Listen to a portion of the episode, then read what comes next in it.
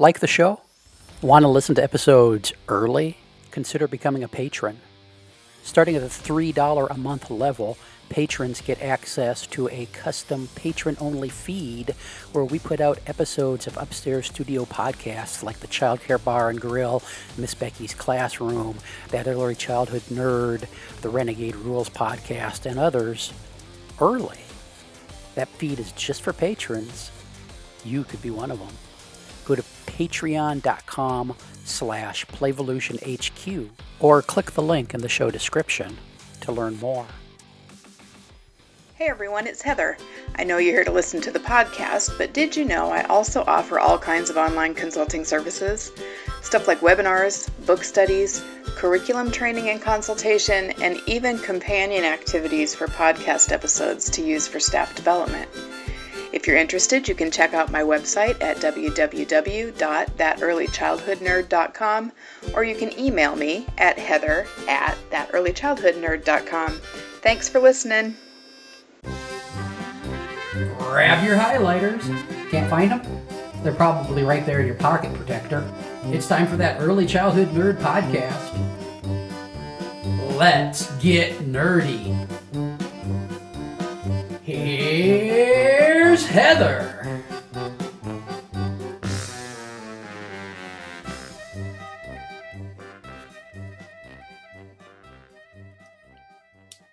Hi, everybody. Welcome to another episode of That Early Childhood Nerd. I'm Heather Bernt-Santy, and today I'm joined by Richard Cohen. Hi, everybody. And uh, Richard's bald because he shaved his head for charity. this is true. I raised uh, over $1,100 for children's uh, cancer research and treatment. Nice. And now I get to rub my fuzzy head. Yeah, it's a good. Um, so my son used to get his head shaved when he was a kid um, a few times. It's a good feeling that just growing back, Yeah. just like a weekend Yep. kind of thing. Yep. Um, so anyway, Richard and I are going to talk about uh, his article this time, and this it's called "Zen and the Art of Early Childhood Education." Um, we will have a link posted when this podcast episode comes out. Um, but it, Richard, do you want to tell them where to find it or any background information about this before we jump in? Sure. Well, uh, so this was written a few years ago uh, as an introduction to a book that is yet to come out that has been sitting in, we'll just call it litigation heck. Uh, but we can cuss on this show, right? Oh yes. Litigation hell. hmm um, for some years now that I can't really talk about. Um, I've been able to sort of um, uh, frame it as an article unto itself, and so uh, so that's why we're able to talk about it. hmm Um, Zen and the Art of Early Childhood Education, which is the name of the article, is also the name of my social media presence on Facebook, um, Instagram, and Twitter. So you can search for that long term, or you could just search for Art of Early Childhood or Art of EC, uh, and you find it on those platforms. And every day I try to put out something uh, educational, uh, interesting research, inspirational, humorous, something for my beloved early childhood educators to um, nourish them. hmm And so I've been doing that since 2013. And And, so a, this article, um, as you said, sorry, you'll No. put out the link to it, but also uh, it's pinned to the top of the Facebook page. And you could also go to richardcohen.com and scroll down to various uh, videos and podcasts and articles, including many nerd ones. and uh, you'll find the article down there as well. I just was going to say that um, one of the things that I like because I've uh, I think I've followed your Facebook as long as it's been up there. Um, oh, I didn't know you were on Twitter though, so I had to write that down to track you down on Twitter. It's all the same thing. Oh, okay. but one of the things that I that I really appreciate is that um, you have sort of a balanced focus, and some of what you're posting is about children, but some of it is about taking care of ourselves and thinking about ourselves as adults working with children, um, which I don't see on a lot of other spaces. Uh, for early Yeah. childhood on social media, so well, the, the- concept was. Oh, no, go ahead. I was going to build jump on in. what you're saying. Yeah. Yeah, uh, it's in that first part of the article that um, listeners, you will be saddened and ju- judgmental to know that Heather printed it out and she can't see the first paragraph because of the way she printed it. Um, that is a sorry nerd. It really saying. is. I feel shame. You should. Um, uh, but anyway, what it says in that article that she can't see is that um, the whole my whole idea behind the Zen and Art of Early Childhood Education, which is what Heather was just alluding to a moment ago, is that um, I started noticing that some of uh, the world's and history's kind of greatest wisdom that we all look towards uh, to guide our lives um, was really, really relevant in my thinking to early childhood education. And the more I started thinking about early childhood education as uh, being far more than about colors, letters, numbers, and shapes, but about introducing little human beings to life, then all of those sayings and proverbs and adages about life, I started realizing they applied to my classroom Mm. um, and to early educators taking care of themselves in order to take care of young children. And so that was kind of the impetus for the whole thing. hmm Um, and even though I can't see that paragraph, I know that's what's in there. So I was going to ask you to talk about that. So you did, you did just exactly what I was going to make you do anyway. So Yay. whatever that's worth. Um, so so the article is divided into uh, several sections. So we're just going to kind of jump in uh, to the ne- to the ne- to each one and see um, where it goes. So the the next section then is on reflection, um, and and ref- reflection. Reflective practitioners, reflective teachers, whatever you want to use, has was one of the things that was really eye opening for me when I moved into positions of where I was quote unquote training teachers when I was a child care center director, it was surprising to me to find that that's not something that comes natural for everybody. That I that that willingness to ability to experience with um, reflecting on what you think about children, what you're doing with children, and and making connections, or even new information you hear about working with children um, and that piece of it um, so so i guess just can you talk a little bit about your thoughts on on reflection and Sure. Well, you know, we early childhood professionals are a subset um, of uh, all humanity.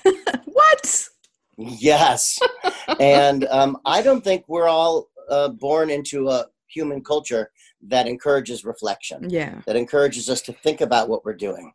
Certainly not in this sort of modern world uh, where we just want to use the microwave or drive through and uh, get our thing, get our product, get get it done. Uh, we don't have time to reflect. That's not really a cultural value. Hmm And so, therefore, we find ourselves as a group of professionals um, not um, prepared, generally speaking, for that. Like you say, you you thought it was you were used to doing it, but you were surprised that most of the early childhood professionals around you weren't. And I just think that's a function of being human. Um, so you have to, you know, one of the things I love about early childhood educators is uh, the best ones anyway, is we in, intentionally, and that word will come up soon in the next section, but we intentionally sort of stand outside of the stream uh, of the culture um, and plant our feet and look around um, and say, wait, let's let's really be thoughtful about what we're doing. Um, are we doing what's best serving other people's young children? And so, as far as reflection goes, um, there's two kinds.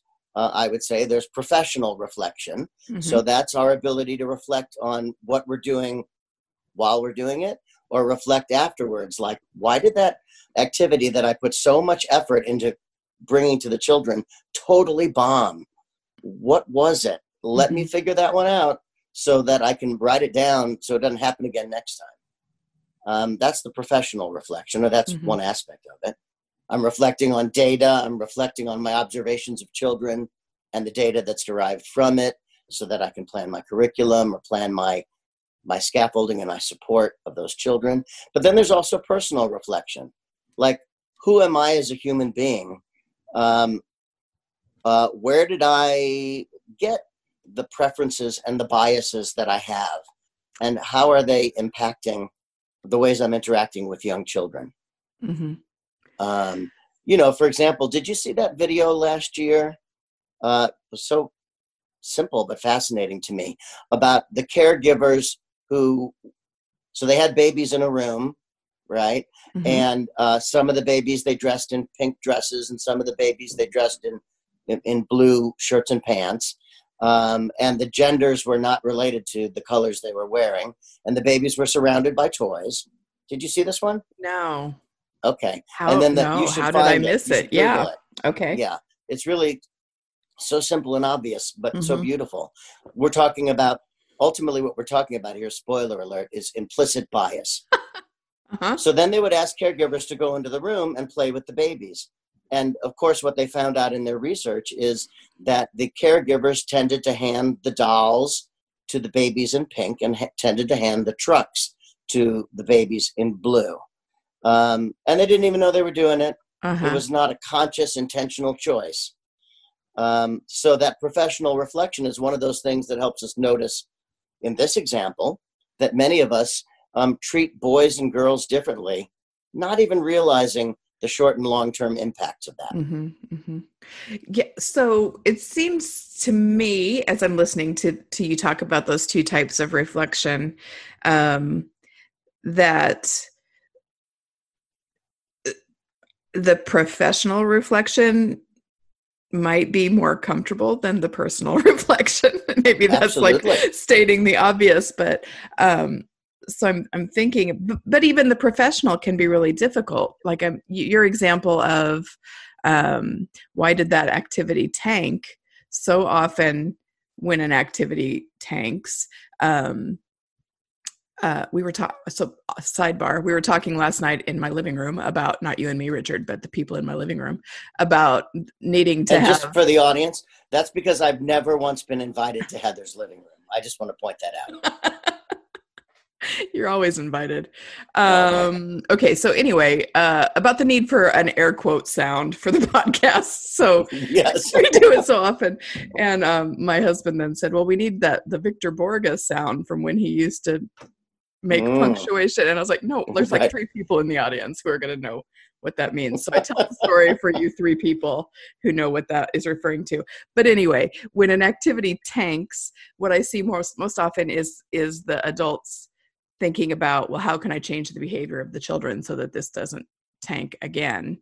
Um, Right. And it's it's it's very difficult to switch that around to let's look at the whole picture. What what could what could have been feeding whatever it was that that affected that activity. And that's difficult enough but then you throw in asking someone to reflect on whether they have implicit biases that are affecting the way they interact with children. And uh and I, and you're asking a lot. I'm not saying that you're asking too much or that it's unfair to ask but i think that's really a big ask.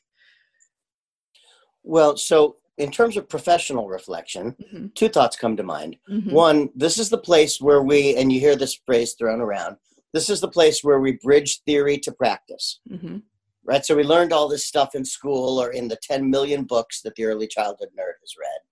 But the ability to take that and apply it to real children in some random moment is really hard for a lot of people. It's Yeah. a real challenge. And so professional reflection is the act of taking that abstract idea called zone of proximal development or fill in the blank and then really saying okay what's how do i connect that to what's actually happening with this child who's um, struggling with um, holding a crayon?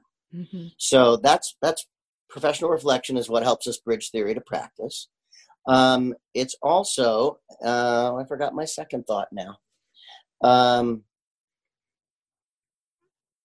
I'll just look at you Yeah, it's you, gone. you remember. Oh, okay, good. I'm glad it's not just me that that happens to. no it's not Yeah. it's those of us old enough to to know who victor borge is it tends to happen to Yeah. Although my 27 year old son knows who he is, but that's because his grandpa used to watch it when he was li- watch him. oh yeah that's true. Um, Okay. So, so um, Um, I- I think what you're what you were just saying about the professional reflection piece then shows how important it is to have side by side in the moment coaching with teachers and class and and and caregivers.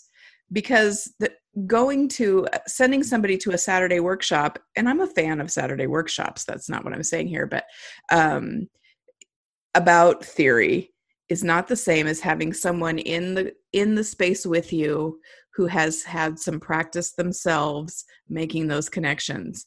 Because i think one of the best ways to start making those connections is to, to have someone else who says see you're already doing it. When you did this that was piaget or when you did this that was whoever.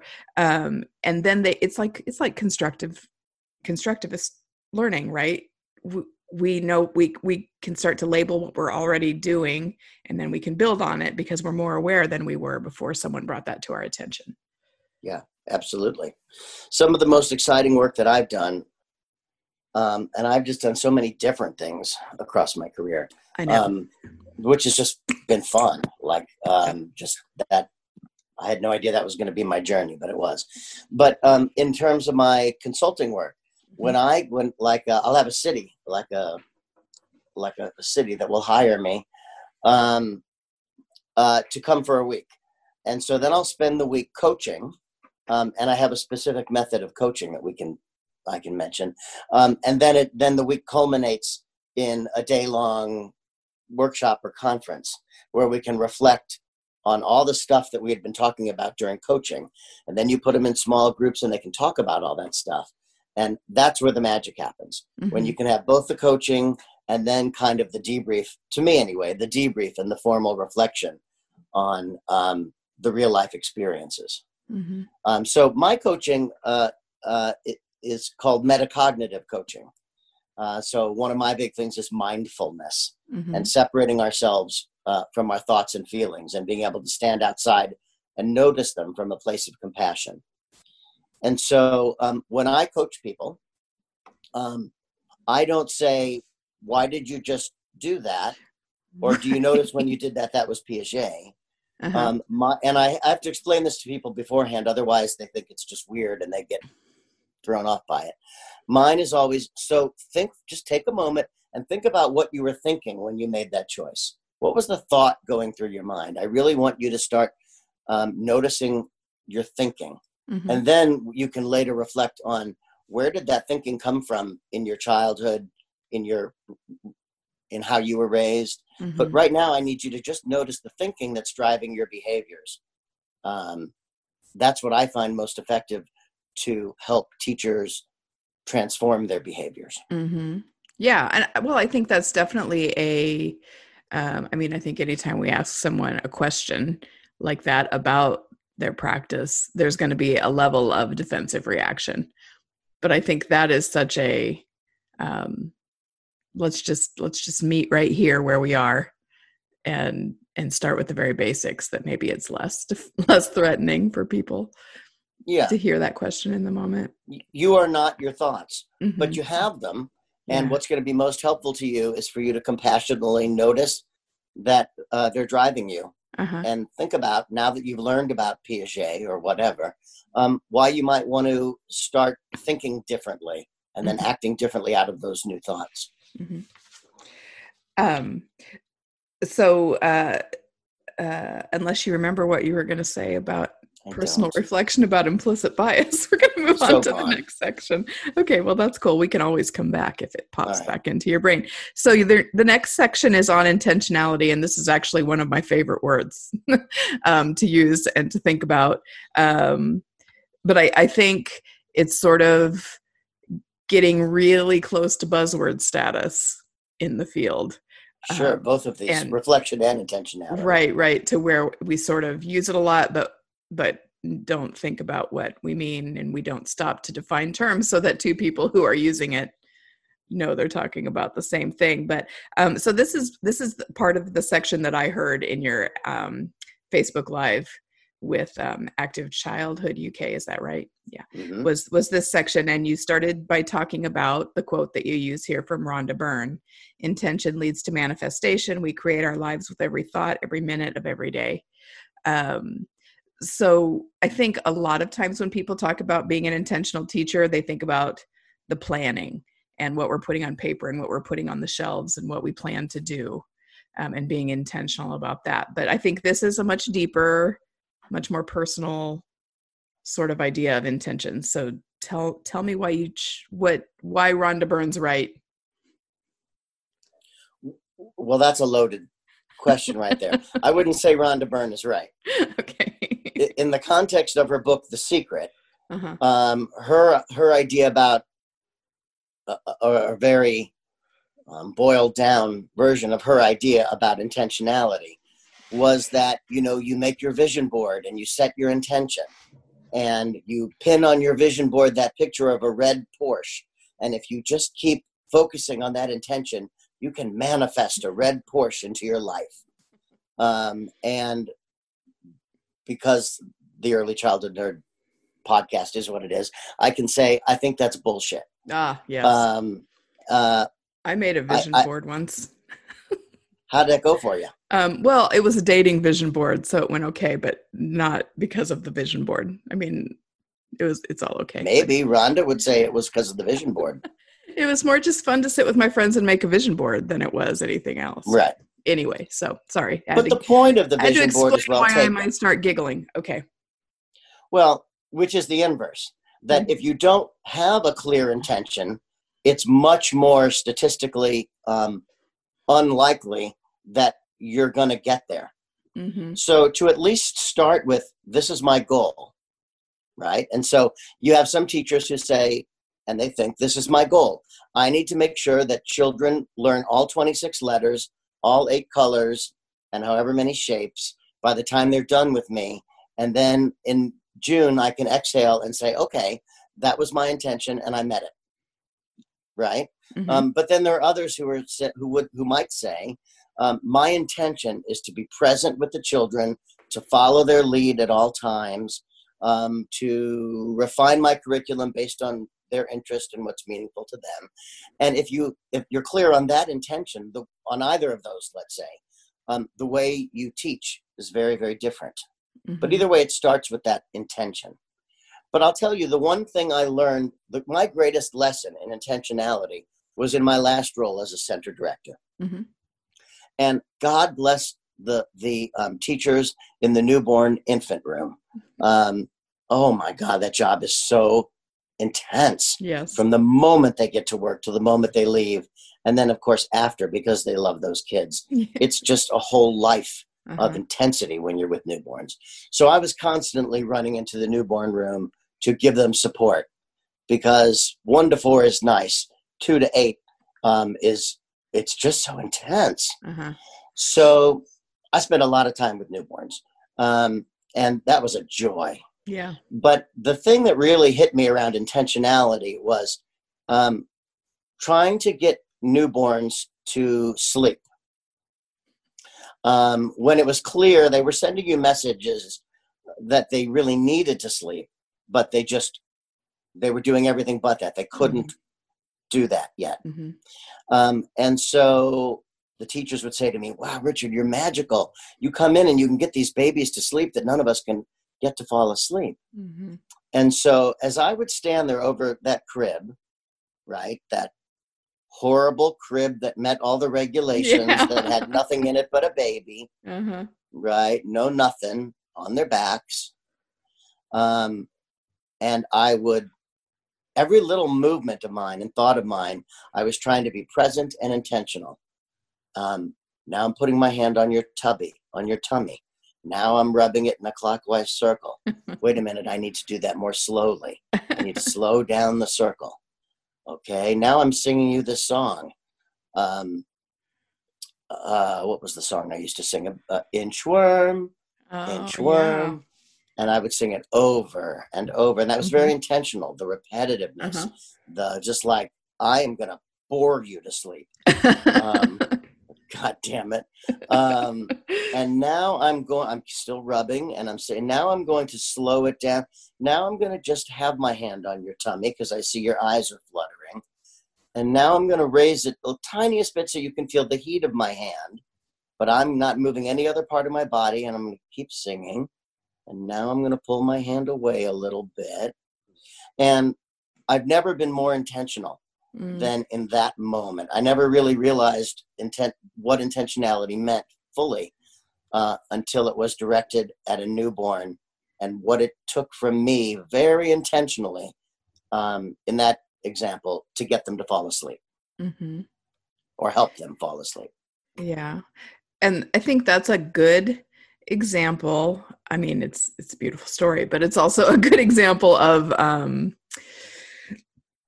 being in the moment um and Yeah. making your decisions based on the thing that's in front of you and not the seven other babies behind you because you knew that there were other adults in the room for those for those Right. babies and sometimes that's the case sometimes it's not when your work is trying to stay in the child but um but it's so easy to be looking forward to what you need to get to next or what happens after um and and that can get in the in the way of your intentionality i think trying to constantly think of what comes next or what do i need to do next and what is this keeping me from uh, and that's Well, that's now we don't even need to talk thing. about the next section or whatever the, that one is, which is on staying present.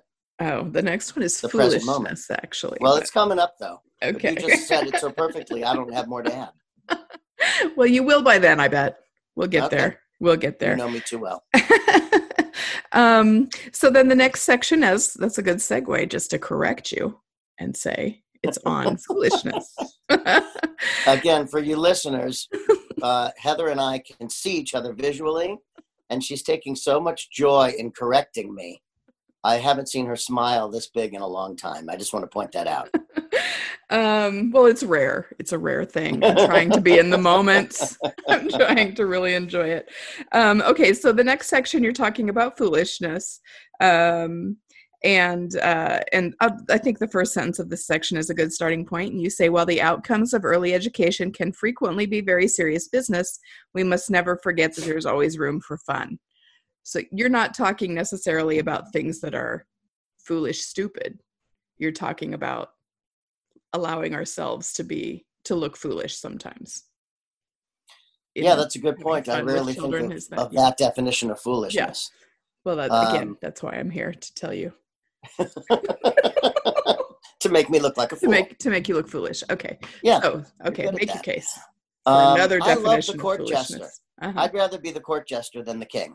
Um, if you look back in history, the court jester often had more power than the king because the court jester knew how to influence the king. Mm, King may have been the decision maker, but the court jester um, really was quite political in his, I'd like to say his or her, but I, I don't know how many female court jesters there were at the time. um, in their role, they had great influence. Um, humor is, you know, I don't need to state the obvious, especially now as we sit in the middle of this pandemic mhm. is so therapeutic, is so healing. It's so important to the human experience laughter and joy and playfulness. Um, and so, um, you know, again, if my job is to introduce new beings into this world and say, hey, this is what it means to be a human being, um, why would I not want them to celebrate that part of the human experience? Yeah. um, and that's really hard for a lot of people in the world and that subset of people of we talked about this the other day nice people that get hired in our field hmm with no early childhood or child development background but the director's desperate for a warm body and so they hire them because they're nice. Hmm um, a lot of those lovely nice people um, are really backed up about looking foolish and silly. Hmm um, or here's another aspect of it Mhm. um, or another illustration of it. Um, so I taught community college. I've I'm currently teaching community college, and I taught it once before in St. when I lived in St. Louis, Missouri. Um, I taught at St. Louis Community College in Ferguson, Missouri, uh, before, during, and after the shooting of Michael Brown and the riot that ensued. I was right there in Ferguson, um, and m- primarily my students at that time were grown women for the most part, in their 30s, 40s, 50s, 60s, 70s, who, because of state funding, had to get their associate's degree, hmm and they filled my class. hmm These women, and 99.9% were women, so I can say that, these women had absolutely no problem singing, dancing, being silly, playing games. Mm-hmm. Um, I don't know. They were older. They were they were in a stage of a developmental stage of their life where looking foolish was kind of um, not such a big deal. Mm-hmm. Um, they were past it. Um, but if I wanted to have conversations with them about anti-bias education and so- sociological phenomenon, that was Mhm. really difficult for them. Now I find myself in Hartford, Connecticut, uh, similar population in terms of uh, ethnicity and poverty, but now my students are 17, 18, 19, 20 years old. They are right there, eager to talk about um, sociological phenomenon, but I cannot get them up singing and dancing for the and playing for the life Uh-huh. of me because they're so developmentally into looking good, Yeah. and that foolishness thing is just so hard for them at that stage, at that adolescent stage of their life. hmm But so key to um, to being an effective early childhood educator. Well, I I think um, I mean I I don't doubt that for a minute. That checks out for me my experience and knowledge of being in one demographic and knowing people in the other. Um, but I, I I think it's easier to do those. Maybe maybe this is just me. It's easier to do those kinds of things in front of children than it is in front of other adults. So Absolutely. so maybe they're you know they're seeing you do it they're not comfortable doing it in the classroom but th- with you but they're going to jump in with some three year olds and try some of the things they see you doing is my hope That's true. that's, that's where i hope it goes That's true. um what uh so i'm gonna maybe this is gonna put you on the spot but probably not what would you say um let's so let's pretend you're uh you're a teacher being foolish in a classroom with children. And um an administrator walks in and challenges that because it's not um it doesn't look like learning. And so what would your what would your response be? Uh, well, so first of all, you're asking me for a reaction to my administrator, right right? right And one of the other things that's key to being an effective early childhood professional, you and I, I think, have talked about this before, though it's not in this particular article, is proactivity. hmm So um, when I was, I'm just remembering when I was interviewing for that child director job a couple of years back, they did something similar. Here's a scenario: a teacher's doing this. How do you react? hmm And I said, well, actually, um, in my center, if I were the director, um, that would never have happened to begin with. Um, because we long since would have been having professional development, ongoing coaching, conversations about um, why you're not going to put the child in their cubby when they misbehave. Right? Uh, and so I don't need to answer your question about how I would react Mm-hmm. because I would have done been doing so many things proactively. Um, and so, you know, I often say when I back in the 80s when I took all of my child development classes and went to school and got my degrees and blah blah blah.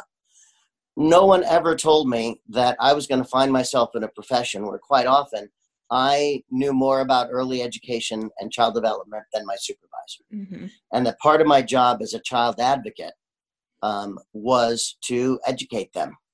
It's not in the job description.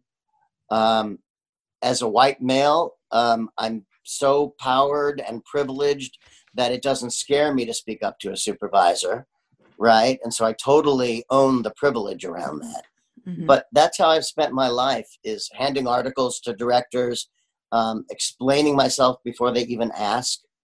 And so um, because of that, I would never find myself in that moment where they would have asked, why are you doing that silly thing? I would have been putting out parent newsletters explaining the value of play and silliness. I would have been CCing my director on those newsletters. All of those things would have happened so that uh, I wouldn't ever fear that she would be surprised when she walked in my classroom. hmm I don't know if that answers your question. It does. No, That's- that's so. Because, so I was as you were talking, I just kept thinking. You know, there's somebody who's listening right now, going, "Well, that won't work because my administrator wouldn't go for it." So, um, I just wanted to give you a chance to process that a little bit for people uh, to hear. I think. well, the other mean, thing I, think- would add is that a lot of um, so Yeah. So a lot of early childhood professionals um, make the mistake. Of, so let's see. Let's go back to intentionality for a, a moment. Uh-huh. Uh, you, you actually heard me say this in Fostering Grit or some earlier podcast, Mhm. which is the importance of teachers being able to give the rationale for why they're doing whatever they're doing and have it be research based. And you have a lot of lovely, nice early childhood professionals who will say, Well, I did it because um, when my kids were young, they loved it. Um, and so that's why I did it. Um, or I know kids love bubbles. And so um, that's why we did it.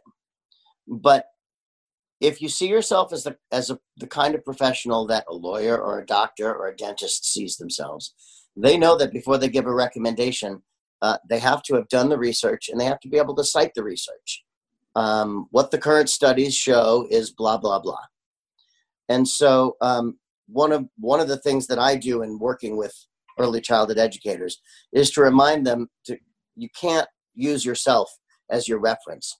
Um, anytime you do anything, you have to be you have to read maybe not as much as that early childhood nerd but you have to read and then you have to be able to cite it to other people and say this is why i'm doing what i'm doing Yeah. because this really interesting study said blah blah blah Yeah, yeah. that also But- helps when you're talking with parents especially Mhm, yes. when you're someone like me who doesn't have children of their own and they don't really want to not sure if they can trust you because you're not a parent Mhm. Oh, well, you're right. I'm not a parent, but um, let me tell you a little bit about Erikson's research and what I learned. And together, um, we can partner to help your child. Mhm. You know your child. I know Erickson. Um, let's figure this one out together. Yeah.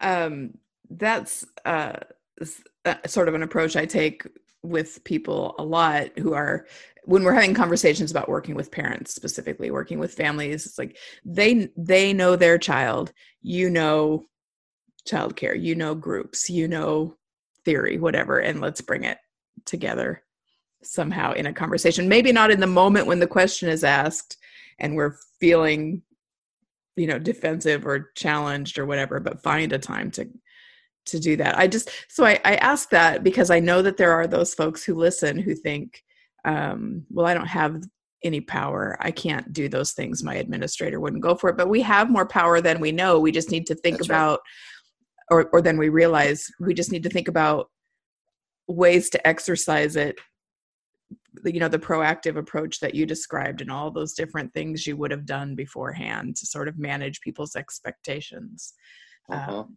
sets the stage but also that's sort of exerting our power um, in a way that maybe someone hadn't thought about Uh-huh. thanks I'll give you an example of um, what you just said. We have more power than we know, Mhm, which is so often true.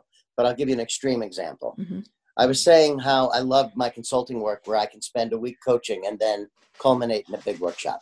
So I did that at a, an Air Force base many years ago. Um, I won't say which Air Force base, but um, it was at a child development center on the Air Force base, which tended to be staffed by the wives of uh, the active military uh, males.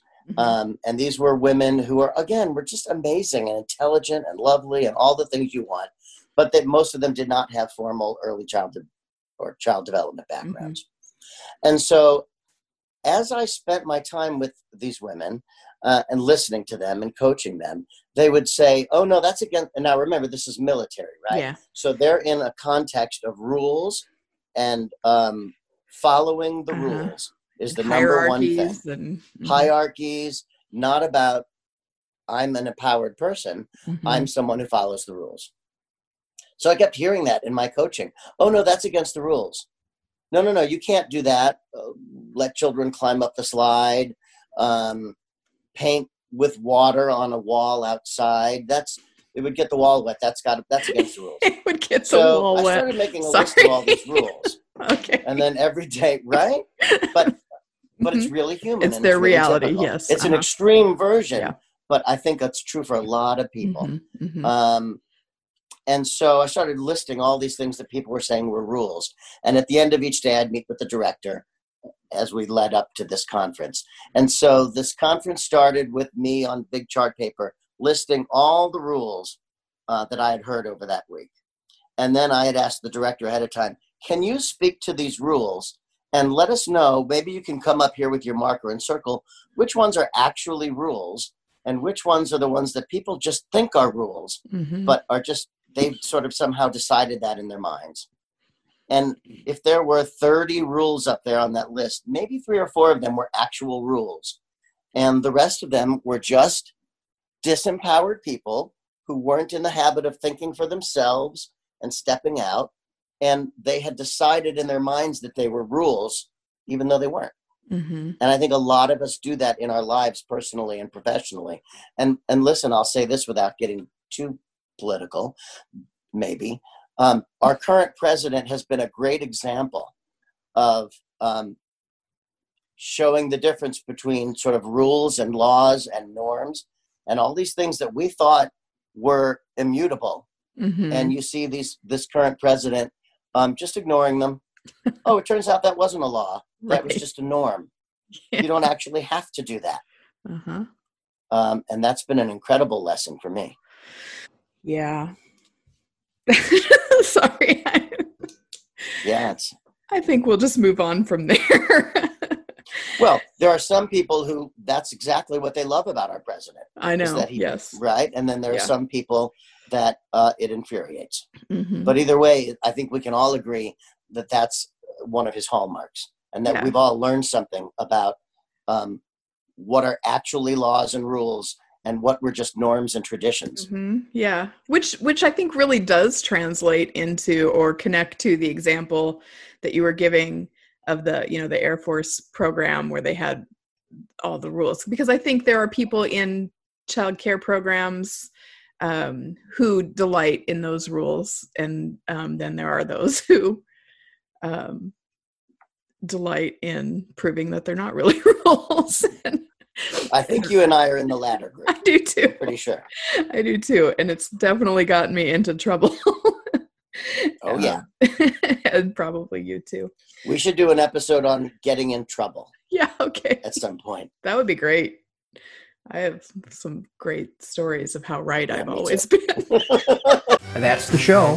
Now go get your nerd on.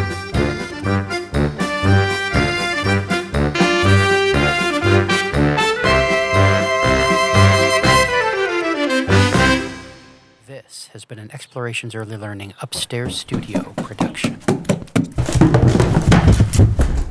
Oh.